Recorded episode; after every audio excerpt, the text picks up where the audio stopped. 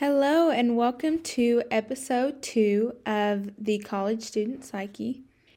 In this episode, we're going to be talking about anxiety and depression in college students. So, we're going to be looking at two different articles, research articles in this population. We're also going to kind of talk about um, general statistics of the prevalence of anxiety and depression in college students. When relevant, we're going to talk about sex differences that um, research articles have found between the prevalence of either of those things um, between male and female college students. And we're also going to dive in a little bit about the depiction of anxiety, the depiction of depression in popular movies, in popular books. So, if you're interested in learning more about that, stay tuned. We're going to go ahead and start off with just some general statistics about the prevalence of anxiety and depression in college students. And um, just for reference, this information that I'm going to talk about is um, published by the Mayo Clinic. So, for those who are just curious or want to read a little bit more about this, if you go to Mayo Clinic under the article, um, What Parents Need to Know About College Students and Depression, that's where you can access the article where I'm getting some of these numbers from. So just to kind of start off with a little some startling statistics in my opinion, According to the Mayo Clinic, up to 44% of college students reporting having symptoms of anxiety and depression.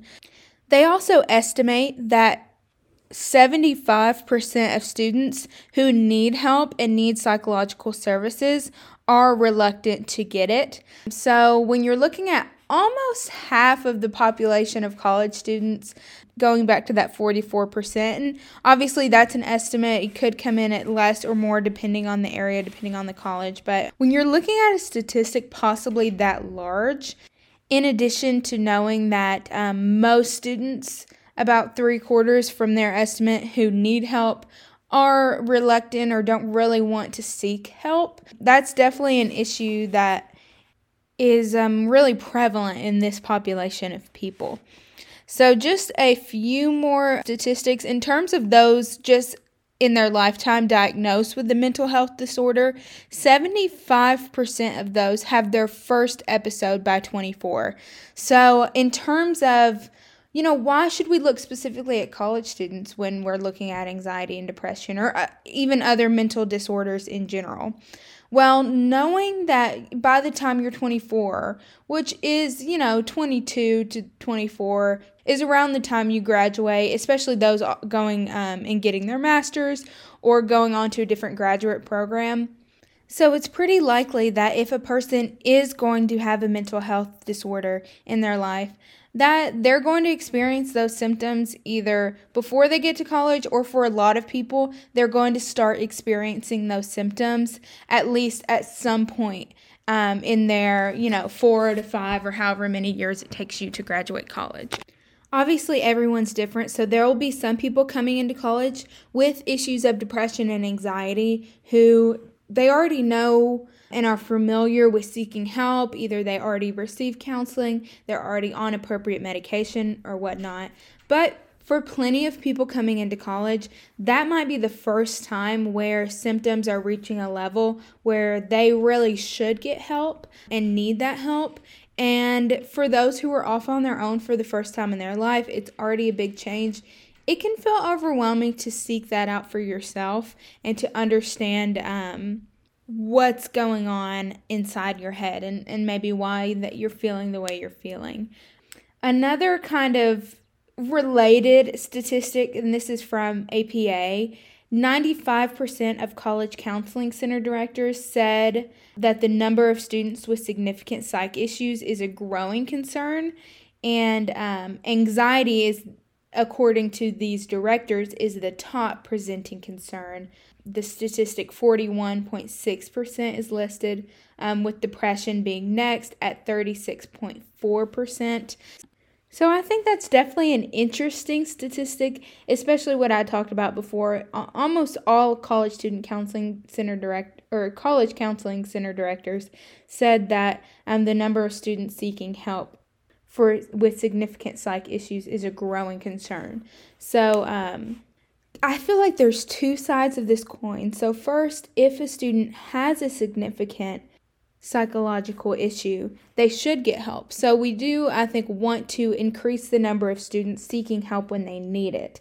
However, I also wonder with that statistic is it implying that um, just the sheer number of students with severe mental health issues is increasing in general. So, not just seeing an increase because more students are seeking help, but actually seeing an increase because more students need help than before. So, it's just an interesting, and I don't have a yes or no answer for that, an interesting issue to consider when understanding these statistics and maybe how they've been increasing in recent years.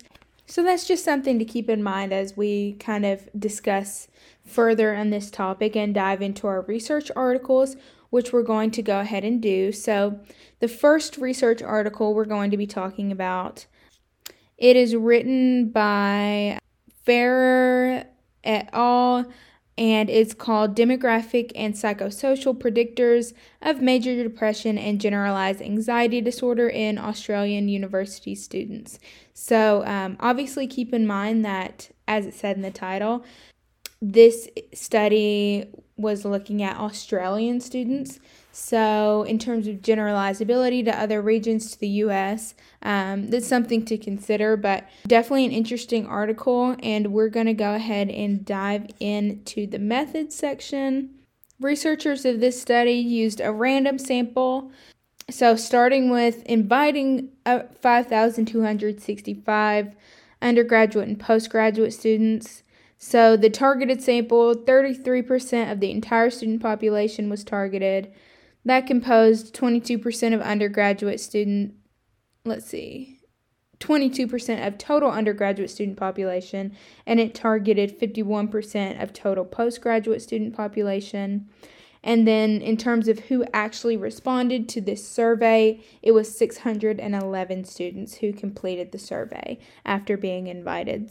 For those not super familiar with kind of the research process, especially in psychology, just to go ahead and from the bat point out some positives and negatives of this method section. So, a real positive I think of this article is that they were able to do random sampling. So, it wasn't just a convenient sample of people that had the easiest access to. So, they actually actually tried to sample the entire population, and each student had an equal chance of being invited to the study. That being said, knowing that only about 11.6% of those that were invited actually completed the survey, I would say kind of a relatively lower response rate. So it could possibly knowing um, who participated and who didn't could have an impact on the actual results being found. So, just something to keep in mind as we go further into this study.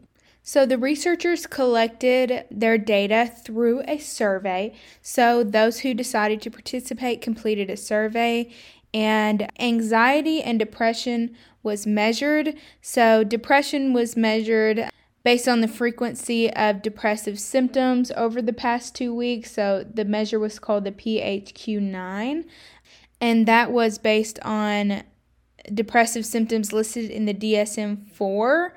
There is now a newer DSM for those who aren't familiar. DSM is Diagnostic Statistical Manual used to diagnose mental disorders. So there is a newer version, the DSM 5, out now. Um, so something to keep in mind just in the back of your head when understanding these results. So, and generalized anxiety disorder was measured with the GAD 7, um, and that also is corresponding with DSM 4 symptom criteria for generalized anxiety disorder. So, basically, the people who participated in the study, who completed the survey, they weren't asked, Have you been diagnosed? Or they might have been, I don't know. But the, for the purpose of the results, it's not just asking the, what percentage of students have been diagnosed. It's asking them about their symptomology and not diagnosing them per se, but saying that this percent of our um, sample reached the diagnostic criteria in theory, that would allow them to be diagnosed with this um, type of disorder.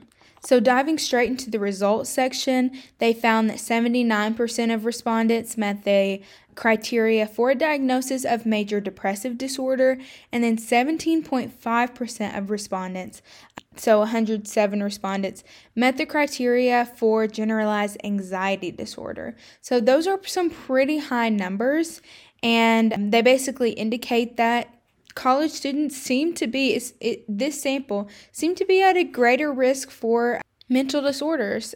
An important thing that I want to point out, especially for the population that we are specifically looking at in this podcast, is that this study found female students were at an increased risk of generalized anxiety disorder, which does corroborate previous findings that found similar things about um, increased levels in female college students.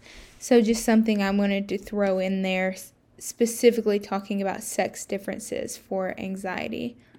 To conclude, the authors of this article speculate that, you know, university students seem to experience unique psychosocial stressors this is a quote unique psychosocial stressors that increase their risk of major depression and generalized anxiety disorders, in addition to socio-demographic risk factors.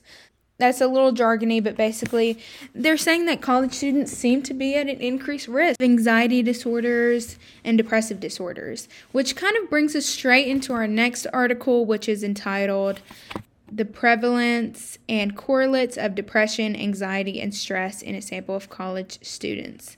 So, in just the introduction section, they specifically talked about the issue we were talking about earlier. So, they said over the past four years, the Franciscan University Counseling Center has reported a 231% yearly increase in visits, as well as a 173% increase in total yearly visits. So, just huge increases in the amount of people going to receive mental health services from their university. Like the previous study, this study also looks at a specific university, looking at Franciscan University in located in Ohio in the United States.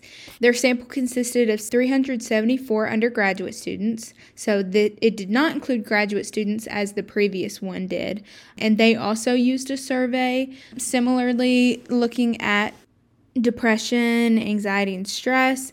They used the Depression Anxiety Stress Scale, the DASS 21. And just to point out, they did use a convenient sampling technique. So that just means they invited students or used participants who were just immediately convenient for them. In a lot of cases, when you hear about convenient sampling in college students, which is often the sample, the sampling technique used because researchers a lot of times work at colleges. They're professors or they're students, and the easiest thing is just whatever group of students they have access to. So, whether that be freshmen enrolled in a psychology course and they have to participate in a certain amount of um, surveys or what have you, they, the researchers in this study did mention that they used kind of a cross section of all disciplines. So, it wasn't just psych students. But moving on to the results, they found that 11% of participants reported severe or extremely severe levels of stress. 15% indicated severe or extremely severe levels of depression or of anxiety and 11% reported severe or extremely severe depression. So those are obviously some pretty high numbers.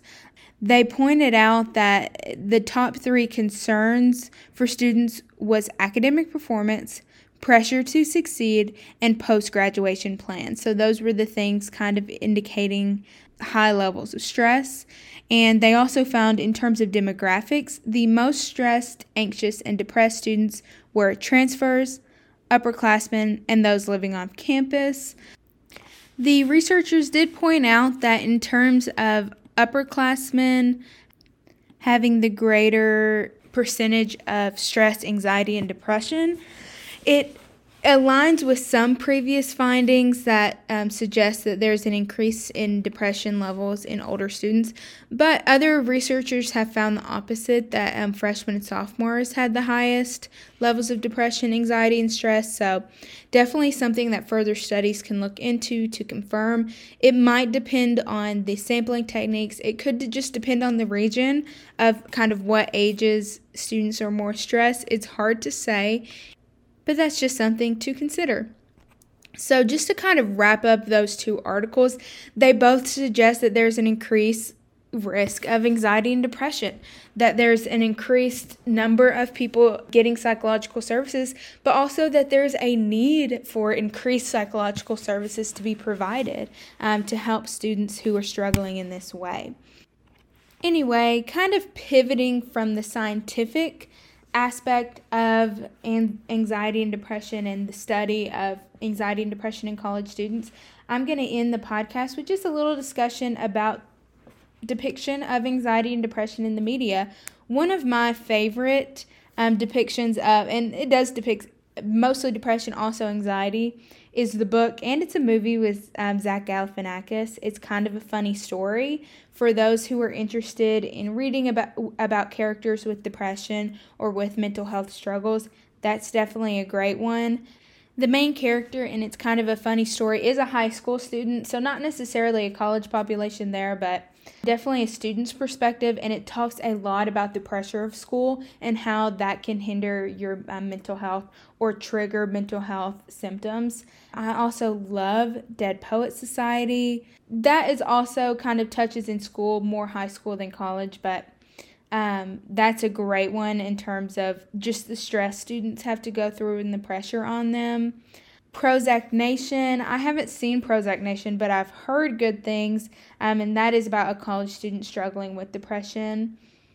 In terms of more adult examples of, so just depictions of adults with depression and anxiety, the movie Cake with Jennifer Aniston, she deals a lot with depression.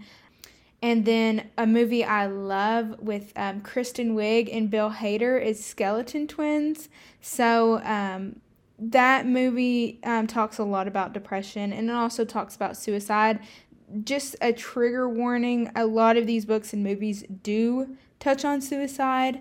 Um, going back to the statistics from the Mayo Clinic, suicide is the third lead, leading cause of death in college students. So, when talking about depression, when talking about severe anxiety, that is something that is also a part of the conversation, especially for this demographic.